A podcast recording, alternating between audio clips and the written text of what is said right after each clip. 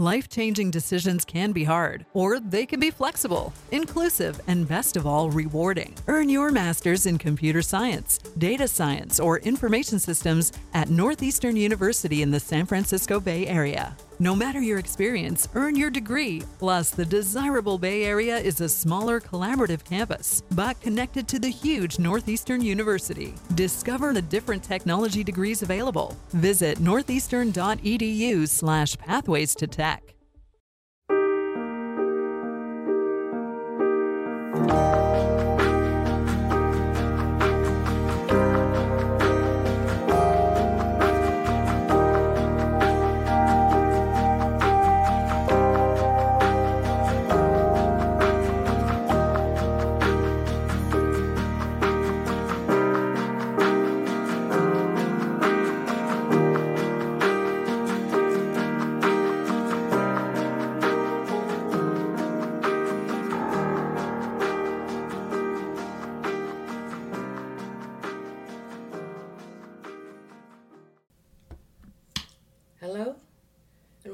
My show on civil rights.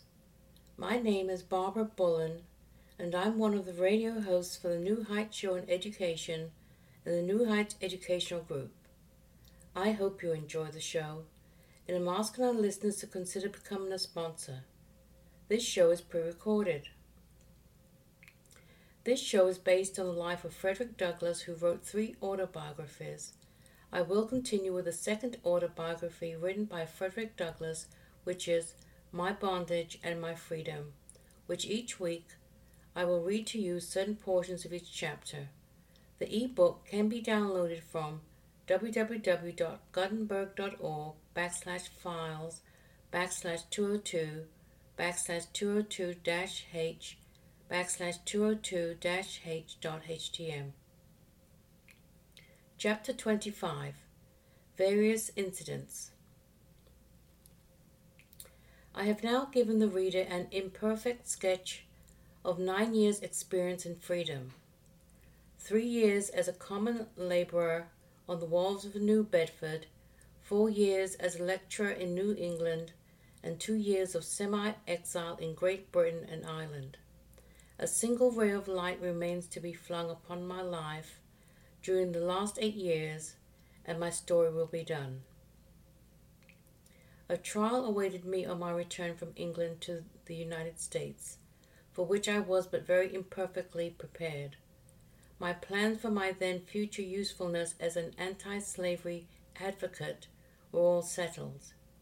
My friends in England had resolved to raise a given sum to purchase for me a press and printing materials, and I already saw myself wielding my pen, as well as my voice, in the great work of renovating the public mind and building up a public sentiment which should at least send slavery and oppression to the grave and restore to liberty and the pursuit of happiness the people with whom I had suffered, both as a slave and as a freeman. Intimation had reached my friends in Boston of what I intended to do before my arrival, and I was prepared to find them favorably disposed towards my much cherished enterprise. In this I was mistaken. I found them very earnestly opposed to the idea of my starting a paper, and for several reasons. First, the paper was not needed. Secondly, it would interfere with my usefulness as a lecturer. Thirdly, I was better fitted to speak than to write. Fourthly, the paper could not succeed. This opposition from a quarter so highly esteemed, and to which I had been accustomed to look for advice and direction, caused me not only to hesitate, but inclined me to abandon the enterprise. All previous attempts to establish such a journal had having failed, I felt that probably I should but add another to the list of failures, and thus contribute another proof of the mental and moral deficiencies of my race. Very much that was said to me in respect to my imperfect literary acquirements I felt to be most painfully true. The unsuccessful projectors of all the previous colored newspapers were my superiors in point of education, and if they failed, how could I hope for success? Yet I did hope for success and persisted in the undertaking. Some of my English friends greatly encouraged me to go forward, and I shall never cease to be grateful for their words of cheer and generous deeds. I can easily pardon those who have denounced me as ambitious and presumptuous in view of my persistence in this enterprise. I was but nine years from slavery. In point of mental experience, I was but nine years old. That one in such circumstances should aspire to establish a printing press among an educated people might well be considered, if not ambitious, quite silly. My American friend looked at me with astonishment. A wood sawyer, offering himself to the public as an editor, a slave, brought up in the very depths of ignorance, assuming to instruct the highly civilized people of the North in the principles of liberty, justice, and humanity. The thing looked absurd. Nevertheless, I persevered. I felt that the want of education, great as it was, could be overcome by study, and that knowledge would come by experience, and further, which was perhaps the most controlling consideration, I thought that an intelligent public, knowing my early history, would easily pardon a large share of the deficiencies which I was sure that my paper would exhibit. The most distressful thing, however, was the offense which I was about to give my Boston friends by what seemed to them a reckless disregard of their sage advice. I am not sure that I was not under the influence of something like a slavish adoration of my Boston friends, and I labored hard to convince them of the wisdom of my undertaking, but without success. Indeed, I never expect to succeed, although time has answered all their original objections. The paper has been successful. It is a large sheet costing $80 per week, has 3,000 subscribers, has been published regularly nearly eight years, and bids fair to stand eight years longer. At any rate, the eight years to come are as full of promise as were the eight that are past. It is not to be concealed, however, that the maintenance of such a journal under the circumstances has been a work of much difficulty, and could all the perplexity, anxiety, and trouble attending it have been clearly foreseen. I might have shrunk from the undertaking. As it is, I rejoice in having engaged in the enterprise and count it joy to have been able to suffer in many ways for its success and for the success of the cause to which it has been faithfully devoted. I look upon the time, money, and labor bestowed upon it as being amply rewarded in the development of my own mental and moral energies and the corresponding development of my deeply injured and oppressed people. Reception Speech 10 at Finsbury Chapel, Moorfields, England, May the 12th, 1846. Mr. Douglass rose loud, amid loud cheers and said, I feel exceedingly glad of the opportunity now afforded me of presenting the claims of my brethren in bonds in the United States to so many in London and from various parts of Britain who have assembled here on the present occasion. I have nothing to commend me to your consideration in the way of learning, nothing in the way of education to entitle me to your attention, and you are aware that slavery is a very bad school for rearing teachers of morality and religion. Twenty one years of my life have been spent in slavery, personal slavery, surrounded by degrading influences such as can exist nowhere beyond the pale of slavery, and it will not be strange if under such circumstances I should betray in what I have to say to you. A deficiency of that refinement which is seldom or ever found except among persons that have experienced superior advantages to those which I have enjoyed. But I will take it for granted that you know something about the degrading influence of slavery, and that you will not expect great things from me this evening, but simply such facts as I may be able to advance immediately in connection with my own experience of slavery. Now, what is this system of slavery? This is the subject of my lecture this evening. What is the character of this institution? I am about to answer the inquiry. What is American slavery? I do this the more readily, since I have found persons in this country who have identified the term slavery with that which I think it is not, and in some instances I have fared in so doing, have rather unwittingly, I know, detracted much from the horror with which the term slavery is con- contemplated. It is common in this country to, to distinguish every bad thing by the name of slavery. Intemperance is slavery. To be deprived of the right to vote is slavery, says one. To have to work hard is slavery, says another. And I do not know but that if we should let them go on, they would say that to eat when we are hungry, to walk when we, when we desire to have exercise, or to minister to our necessities, or have necessities at all, is slavery. I do not wish for a moment to detract from the horror with which the evil of intemperance is contemplated. Not at all. Nor do I wish to throw the slightest obstruction in the way of any political freedom that any class of persons in this country may desire to obtain. But I am here to say that, that I think the term slavery is sometimes abused by identifying it with that which it is not. Slavery in the United States is a granting of that power by which one man exercises and enforces a right of property in the body and soul of another. The condition of a slave is simply that of the brute beast. He is a piece of property, a marketable commodity in the language of the law, to be bought or sold at the will and caprice of the master who claims him to be his property.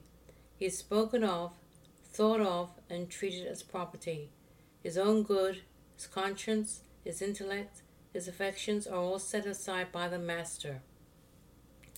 The will and the wishes of the master are the law of the slave. He is as much a piece of property as a horse. If he is fed, he is fed because he is property. If he is clothed, it is with a view to the increase of his value as property.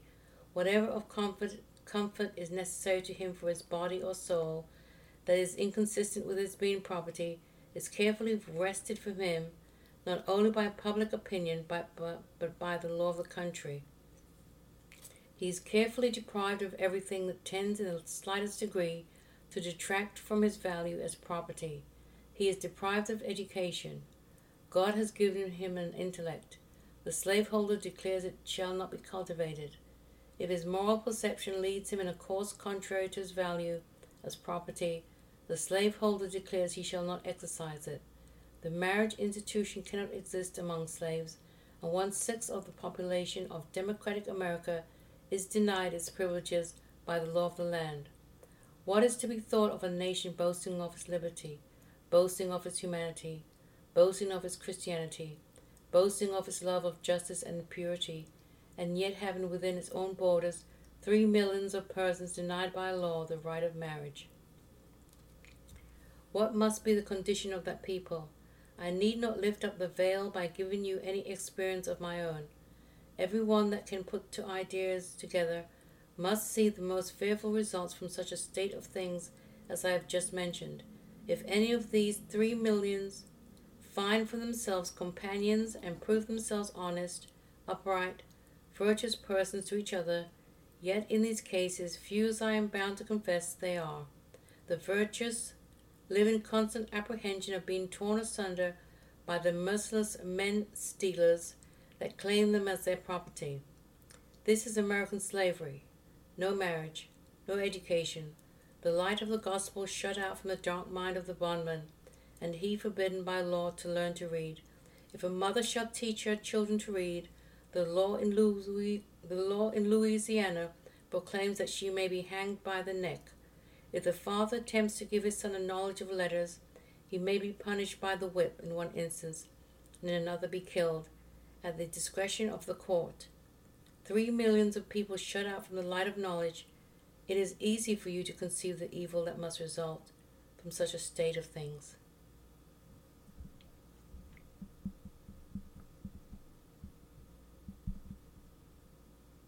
Right now, you might be struggling through your classes or even failing them. You might be worried that you may not finish high school. There might have even been a thought that you may not be smart enough. Well, the New Heights Educational Group begs to differ. We not only think you are smart enough, but with our help, you will complete your high school diploma.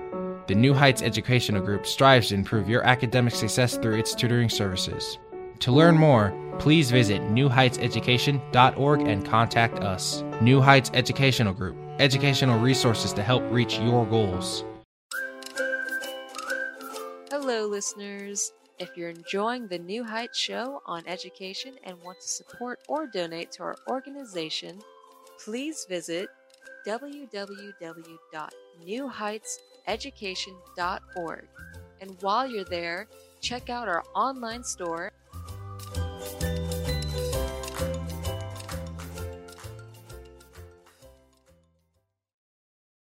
How do you make a radio ad for an 8K TV that conveys the feeling of 33 million pixels with over a billion shades of color hitting your eyeballs? This is the best we can do. Samsung Neo QLED 8K, unreasonably good. Welcome back to the New Heights Show on Education. My name is Barbara Bullen, and I'm the radio host for this show. This show is pre recorded and focuses on the history of civil rights. A recap of the first segment of the show Frederick Douglass will continue. Dr. Campbell's reply. From Reverend Dr. Campbell's brilliant reply, we extract the following Frederick Douglass, the beast of burden, the portion of goods and chattels, the representative of three millions of men, has been raised up. Shall I say, the man? If there is a man on earth, he is a man. My blood boiled within me when I heard his address tonight and thought that he had left behind him three millions of such men. We must see more of this man. We must have more of this man. One would have taken a voyage around the globe some forty years back, especially since the introduction of steam, to have heard such an exposure of slavery from the lips of a slave. It will be an era in the, in, in the individual history of the present assembly. Our children, our boys and girls, I have tonight seen the delightful sympathy of their hearts evinced by their heavy, by their heaving breasts, while their eyes sparkled with wonder and admiration that this black man, this slave, had so much logic, so much wit, so much fancy, so much eloquence. He was something more than a man, according to their little notions. Then I say we must hear him again. We have got a purpose to accomplish. He has appealed to the pulpit of England. The English pulpit is with him. He has appealed to the press of England. The press of England is conducted by English hearts, and that press will do him justice. About ten days hence, and his second master, who may well prize such a piece of goods, will have the pleasure of reading his burning words, and his first master will bless himself that he has got quit of him. We have to create public opinion, or rather not to create it, for it is created already, but we have to foster it.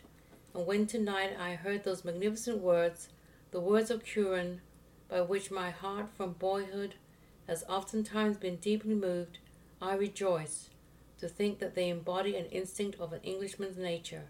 I heard with inexpressible delight how they told on this mighty mass of the citizens of the metropolis.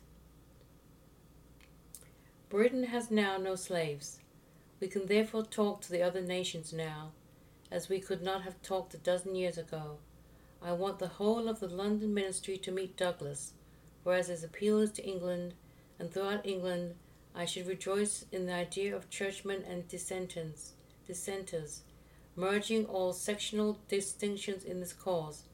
Let us have a public breakfast. Let the ministers meet him. Let them hear him. Let them grasp his hand, and let him enlist their sympathies on behalf of the slave. Let him inspire them with ab- abhorrence of the man stealer, the slaveholder. No slaveholding American shall ever cross shall ever my cross my door. No slaveholding or slavery supporting minister shall ever pollute my pulpit. While I have a tongue to speak or a hand to write, I will, to the utmost of my power, oppose those slaveholding men. We must have Douglass amongst us to, uh, to aid in fostering public opinion. The great conflict with slavery must now take place in America, and while they are adding other slave states to, to the Union, our business is to step forward and help the abolitionists there. It is a pleasing circumstance that such a body of men has risen in America, and whilst we hurl our thunders against her slavers, let us make a distinction between those who advocate slavery and those who oppose it. George Thompson has been there. This man, Frederick Douglass, has been there and has been compelled to flee. I wish, when he first set foot on our shores, he had made a solemn vow and said, Now that I am free, and in the sanctuary of freedom, I will never return till I have seen the emancipation of my country completed. He wants to surround these men, the slaveholders, as by a wall of fire, and he himself may do much towards kindling it. Let him travel over the island, east, west, north, and south, everywhere diffusing knowledge and awakening principle, till the whole nation becomes a body of petitioners to America. He will, he must do it. He must for a season to make England his home. He must send for his wife. He must send for his children. I want to see the sons and daughters of such a seer. We too must do something for him, and them worthy of the English name. I do not like the idea of a man of such mental dimensions, such moral courage, and all but incomparable talent, having his own small wants and the wants of a distant wife and children supplied by the poor profits of his publication, the sketch of his life. Let the pamphlet be bought by tens of thousands, but we will do something more for him. Shall we not? It only remains that we pass a resolution of thanks to Frederick Douglass the slave that was, the man that is, he that was covered with chains, and that is now being covered with glory, and whom we will send back a gentleman.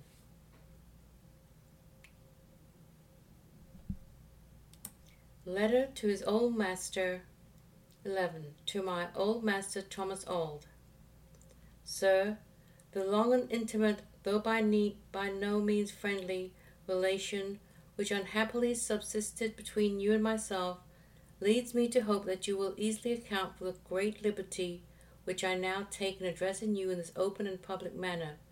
The same fact may remove any disagreeable surprise which you may experience on again finding your name coupled with mine, in any other way than in an advertisement accurately describing my person and offering a large sum for my arrest. In thus dragging you again before the public, I am aware that, that I shall subject myself to no inconsiderable amount of censure.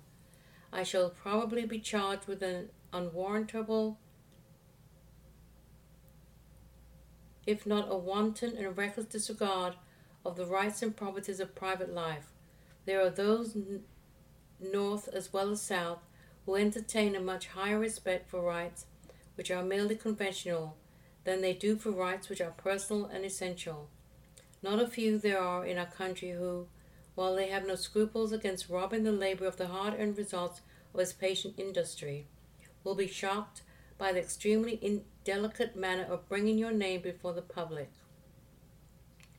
Believing this to be the case and wishing to meet every reasonable or plausible objection to our conduct, I will frankly state the ground upon which I justify myself in this instance as well as on former occasions when I've thought my when I've thought proper to mention your name in public. All will agree that a man guilty of theft, robbery, or murder has forfeited the right to concealment in private life, that the community has a right to subject such persons to the most complete exposure. However, much they may desire retirement and aim to conceal themselves, end their movements from the popular gaze, the public have a right to ferret them out and bring their conduct before the proper tribunals of the country for investigation. Sir, you will undoubtedly make the proper application of these generally admitted principles and will easily see the light in which you are regarded by me. I will not therefore manifest ill temper by calling you hard names. I know you to be a man of some intelligence and can readily determine the precise estimate which I entertain of your character. I may therefore indulge in language may, which may seem to others indirect and, and ambiguous, and yet to be quite well understood by yourself. I've selected this day on which to address you because it is the anniversary of my emancipation, and knowing no better way, I am led to this as the best mode of celebrating that truly important event. Just ten years ago, this beautiful September morning, Yon bright sun beheld me a slave, a poor degraded chattel, trembling at the sound of your voice, lamenting that I was a man and wishing myself a brute. The hopes which I had treasured up for weeks of a safe and successful escape from your grasp were powerfully confronted at this last hour by dark clouds of doubt and fear, making my person shake and my bosom to heave with a heavy contest between hope and fear. I have no words to describe to you the deep agony of soul which I experienced on that never to be forgotten morning, for I left by daylight. I was making a leap in the dark. The probabilities, so far as I could by reason determine them, were stoutly against the undertaking. The preliminaries and precautions I had adopted previously all worked badly. I was like one going to war without weapons. Ten chances of defeat to one of victory one in whom I had confided, and one who had promised me assistance, appalled by fear at the trial hour, deserted me, thus leaving the responsibility of success or failure solely with myself. You, sir, can never know my feelings as I look back to them. I can scarcely realize that I passed through a scene so trying, trying, however, as they were, and gloomy as was the prospect, thanks to be the Most High who is ever the God of the oppressed, at the moment which was to determine my whole earthly career. His grace was sufficient. My mind was made up. I embraced the golden opportunity, took the morning tide of the flood, and a free man, young, active, and strong, is the result. I have often thought I should like to explain to you the grounds upon which I have justified myself in running away from you. I am almost ashamed to do so now, for by this time you may have discovered them yourself. I will, however, glance at them. When yet but a child about six years old, I am by the determination to run away. The very first mental effort that I now remember on my part was an attempt to solve the mystery Why am I a slave? And with this question my youthful mind was troubled for many days, pressing upon me more heavily at times than others when I saw the slave driver whip a slave woman, cut the blood out of her neck, and heard her piteous cries, I went away into the corner of the fence, wept and pondered over the mystery. I had, through some medium, I know not what, got some idea of God, the creator of all mankind, the black and the white, and that he had made the blacks to serve the whites as slaves. How he could do this and be good, I could not tell. I was not satisfied with this theory, which made God responsible for slavery, for it pained me greatly, and I have wept over it long and often. At one time, your first wife, Mrs. Lucretia, heard me sign and saw me shedding tears, and asked of me this matter. But I was afraid to tell her. I was puzzled with this question, till one night, while sitting in the kitchen, I heard some of the old slaves talking of their parents having been stolen from Africa by white men and were sold here as slaves. The whole mystery was solved at once. Very soon after this, my Aunt Jinny and Uncle Noah ran away, and the great noise made about it by your father in law made me for the first time acquainted with the fact that there were free states as well as slave states. From that time, I resolved that I would some day run away. The morality of the act I dispose of as follows I am myself, you are yourself. We are two distinct persons, equal persons. What you are, I am. You are a man, and so am I. God created both and made us separate beings. I am not by nature bond to you or you to me. Nature does not make your existence depend upon me, or mine to depend upon yours. I cannot walk upon your legs, or you upon mine. I cannot breathe for you or you for me. I must breathe for myself and you for yourself. We are distinct persons and are each equally provided with faculties necessary to our individual existence. In leaving you, I took nothing but what belonged to me, and in no way lessened your means for obtaining an honest living. Your faculties remained yours, and mine became useful to the, their rightful owner. I therefore see no wrong in any part of the transaction. It is true, I went off secretly, but that was more your fault than mine. Had I let you into the secret, you would have defeated the enterprise entirely. But for this, I should have been really glad to have made you acquainted with my intentions to leave. This comes to the conclusion of the show. Next week's show will continue on the autobiography of Frederick Douglass, My Bondage and My Freedom. Thank you for listening. You can reach me by email, barbara b at newheightseducation.org. Be sure to join me every Sunday at radio.newheightseducation.org, 5 p.m. Eastern Standard Time, as I discuss the history of civil rights. Also join Pamela Clark's pre-recorded shows which airs Wednesday by 6 p.m. Eastern Standard Time. Please follow us on your favorite network. We are asking that you support NHEG by giving to a great cause that fights for equal rights for all students. Civil rights is our right. Have a great week.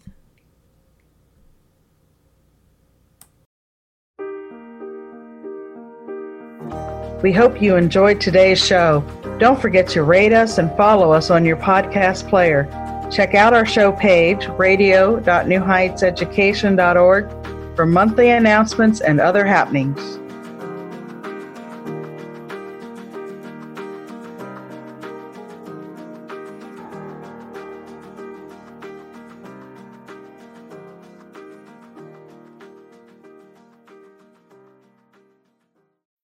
Do you make a radio ad for an 8K TV that conveys the feeling of 33 million pixels with over a billion shades of color hitting your eyeballs? This is the best we can do. Samsung Neo QLED 8K, unreasonably good.